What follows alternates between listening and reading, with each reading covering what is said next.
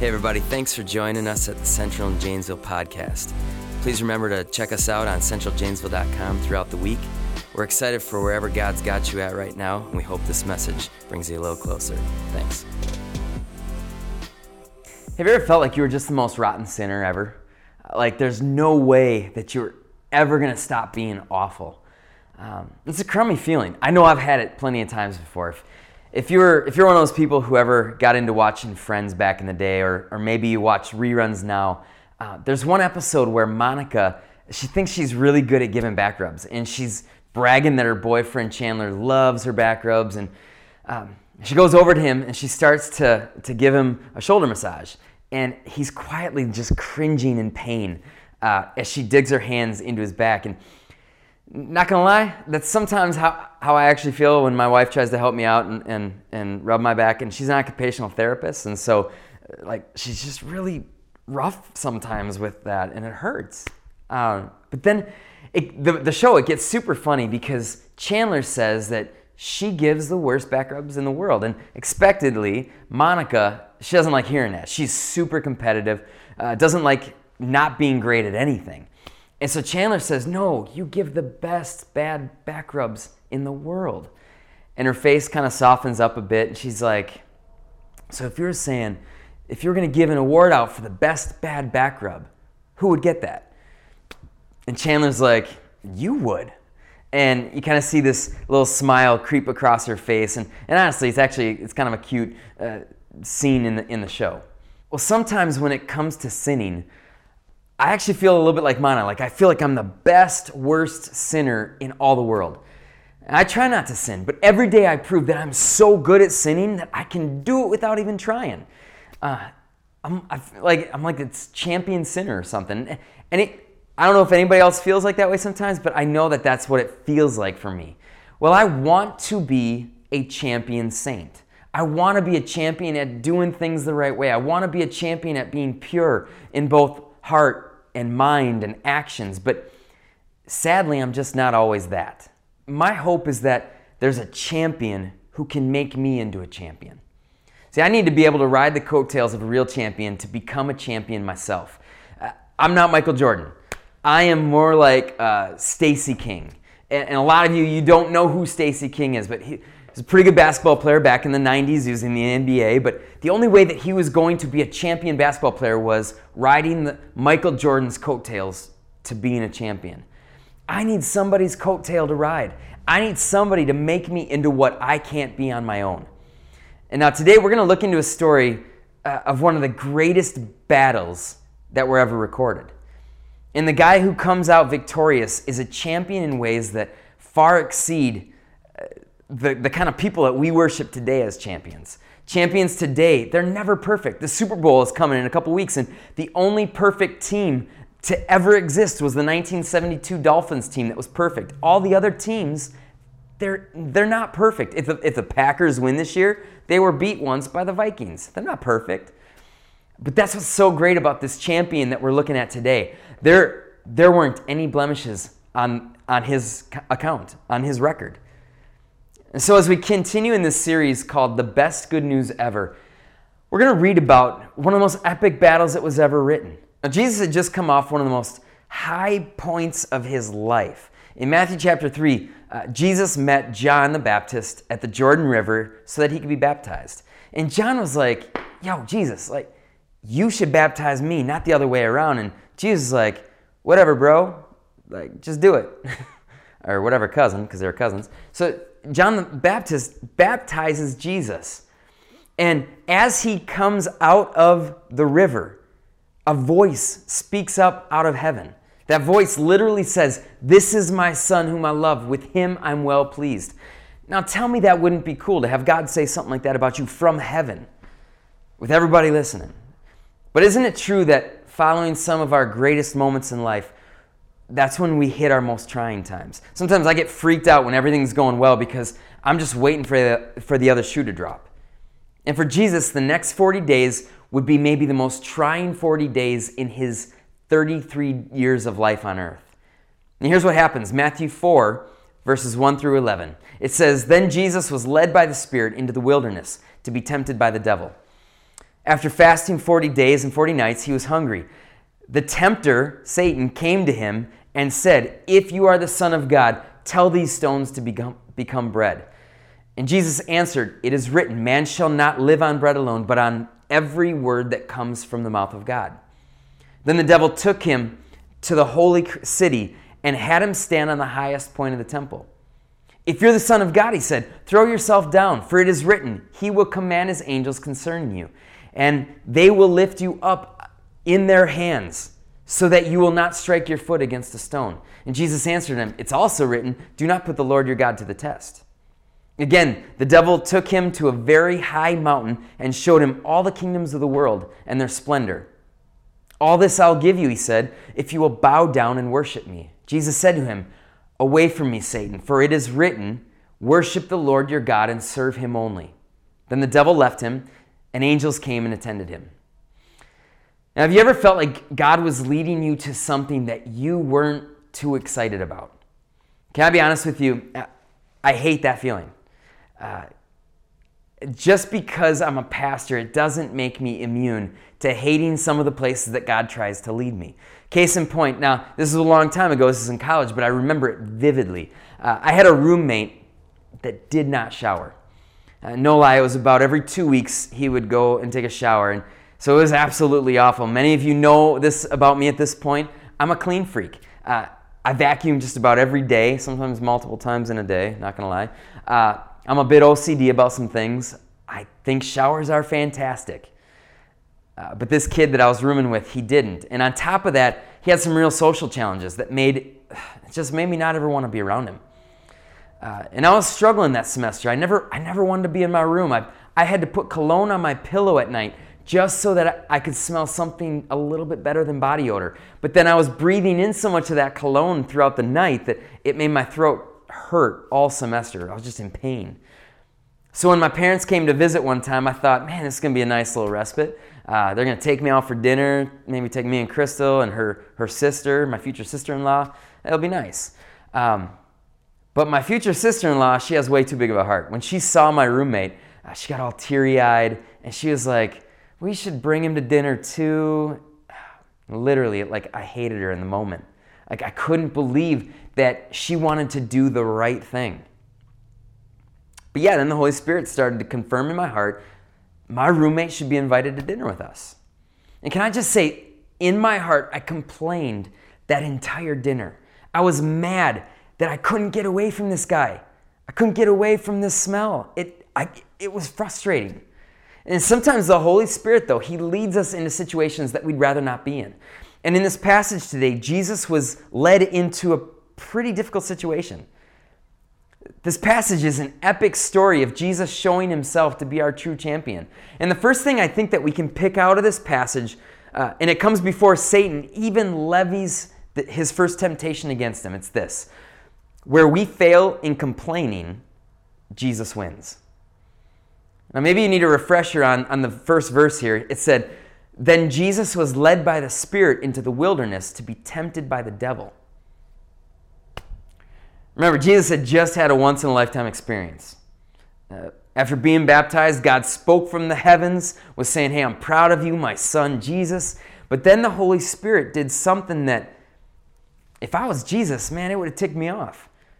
If I was ticked when the Holy Spirit was leading me to take my stinky roommate to dinner with my family, then I know I would have complained if the Spirit led me out into the wilderness to be tempted by Satan after I just had my mountaintop experience. But Jesus didn't complain. Honestly, I don't know what Jesus knew or didn't know about what those next 40 days were going to look like. You know, there are, there are things that Jesus knows in the Gospels that kind of shows his divinity. But then there's also things that, there's many times where it seems like God allows Jesus' knowledge to be blocked. He probably was led out into this wilderness, didn't know exactly what was going to happen in the desert. He probably didn't even know uh, that he was going to be out there for 40 days of struggle. And so, what did Jesus do? He submitted to the hardship and the trials that God allowed into his life. It's that simple. Like, he submitted without complaining. Now, the next time that your kid complains eh, eh, about you asking him to empty the garbage, just say, Boy, God the Spirit led God the Son into the wilderness for 40 days with Satan. And he didn't complain. By comparison, I'm going soft on you right now. Now, Jesus didn't even complain when he was hungry. Can you imagine that? Satan waits until the 40 days are done. Jesus has been fasting this whole time. And then Satan tells him to turn stones into bread. And Jesus, knowing that the Word of God is the best defense against an attack from the enemy, he quotes Scripture and he says, Man won't live on bread alone, but on the very word that comes from the mouth of God. So the real question here is Did Jesus really not even experience hunger? Like, if you leave me out in the wilderness for 40 days with nothing to eat, man, I'm going to eat your arm if I have to. Did Jesus really calmly just, like, hanger's a real thing, right? For you and me? We get hangry. But Jesus calmly remembers scripture and he quotes it back to Satan after 40 days of fasting. How in the world can anyone not give in to a complaining spirit when they haven't eaten for 40 days? My daughters, man, they start to get snippy uh, at people in like 40 minutes after not eating. Jesus had determined to submit himself to whatever God saw fit to allow into his life. Jesus is and was our champion submitter. Now, do, I think it was easy for him? No. Do I think that he had to, pro- during those 40 days of fasting, he was praying probably the whole time for something that he f- probably saw coming, a temptation that he probably saw coming? Yeah, I'm sure he probably did. Instead of feeding on bread, Jesus chose to feed on the words that God spoke. He chose to submit to God's promises rather than complain about his circumstances. Now, that is something that, that we would all do really well to do. That's the quality of a champion that we find in the life of Jesus. Can you see yourself complaining less if you were feeding on God's word and submitting to his promises more? Now, the next temptation that Jesus comes up against, it shows us kind of this second dimension to Jesus as our champion. And the second thing is this where we fail in demanding, Jesus wins again. Now, I don't know about you, but it's easy for me to start demanding my way. Uh, I'm tempted to want things so badly that I don't really care what has to go down in order for me to get what I want. It's almost like we want God to go out of our out of his way to meet our needs kind of without a care for what it's going to cost. Verses 5 through 7 it said, "Then the devil took him to the holy city and had him stand on the highest point of the temple. If you are the son of God, he said, throw yourself down, for it's written, he will command his angels concerning you, and they will lift you up in their hands, so that you will not strike your foot against a stone." And Jesus answered him, It's also written, Do not put the Lord your God to the test. Now, Satan wanted to get Jesus to act as if God is there to serve the Son rather than the Son is there to serve his Father. Now, Satan wanted Jesus to demand something of God that really that he had no business demanding from God. Uh, some people think that the place that Satan actually brought Jesus to and encouraged him to jump from was possibly the southeast corner of the temple area, and it overlooked the Kidron Valley. And it was high enough that it would have brought certain death on you if you jumped from there or you fell from there without God's intervention. And I can think of plenty of things that I demand from God. I demand a secure job. I demand all the food that I like to eat. Uh, you know, and I don't have the stuff that I want for my morning smoothie. Like, I don't like the world very much.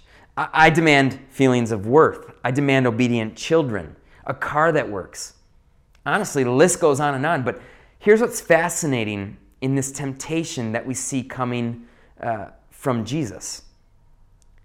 Jesus humbled himself and accepted that he wouldn't always get his way. And he didn't test God by demanding he get his way. And what I find funny about this interaction, it's such a stupid, stupid temptation that Satan's thrown at Jesus, but it was still a temptation.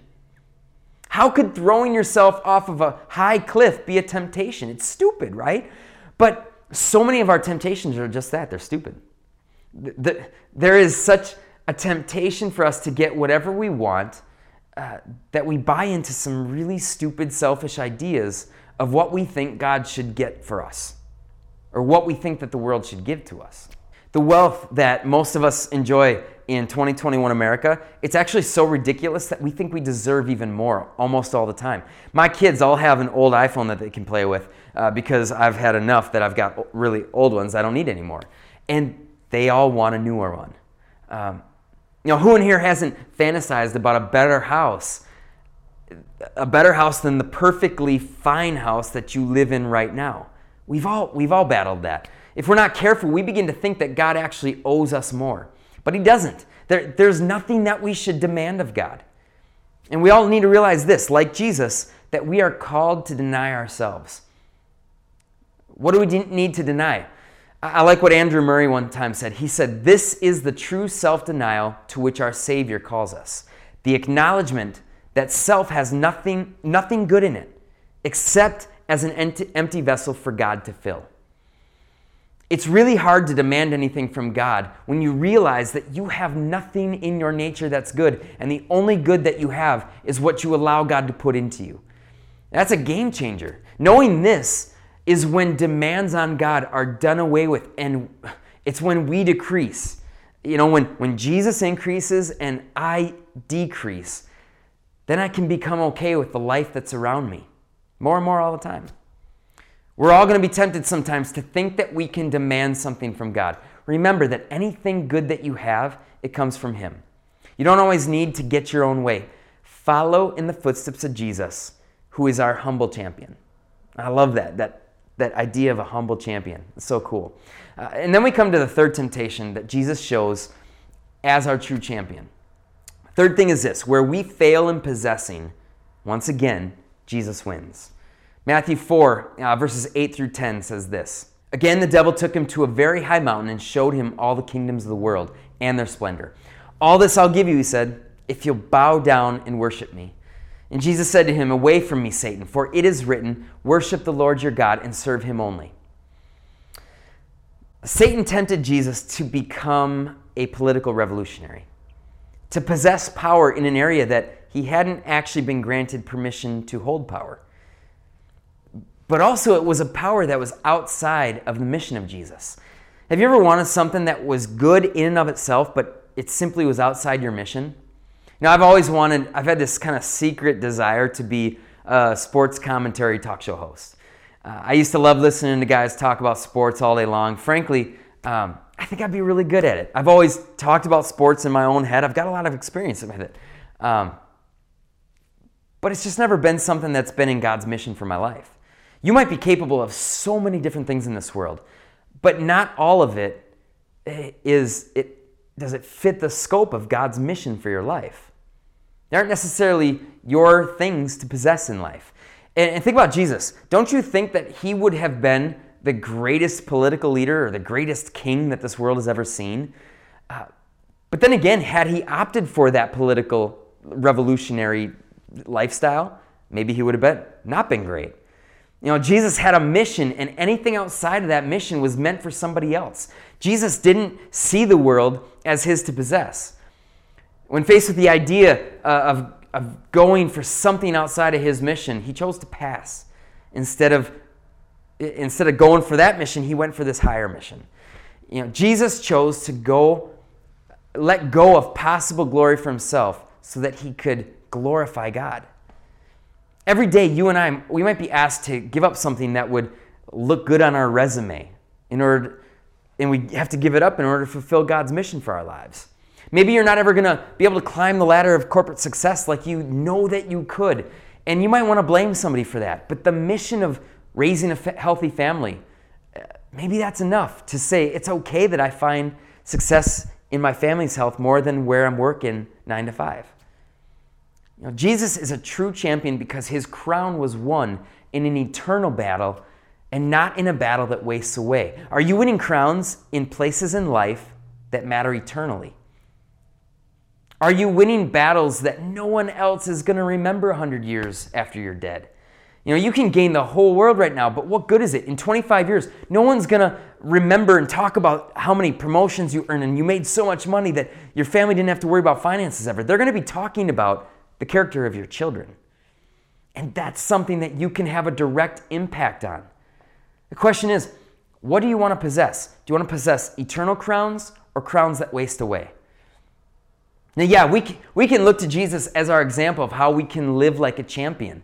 Uh, Jesus shows us how to, how to go through life and not give in to complaining, uh, but submitting ourselves in the good times and in the bad times, to Jesus. He shows us how to humble ourselves and not demand our rights.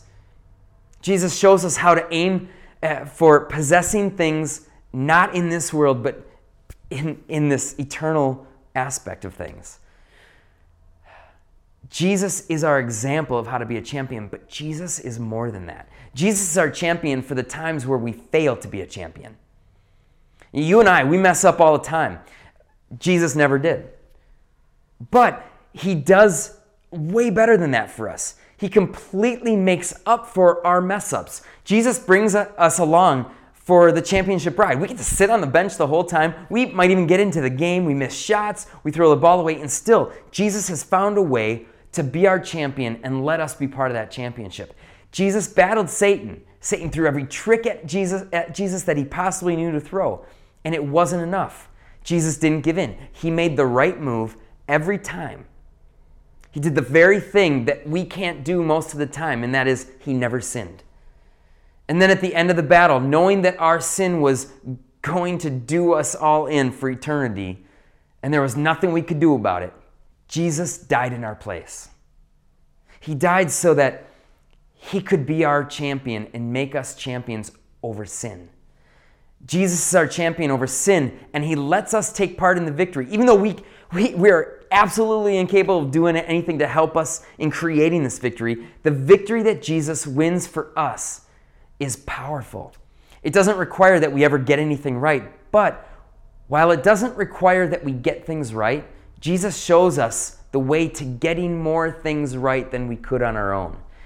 If you're finding yourself giving into a complaining spirit or a demanding spirit or a possessing spirit, then you're not living in the victory that you have been gifted to live.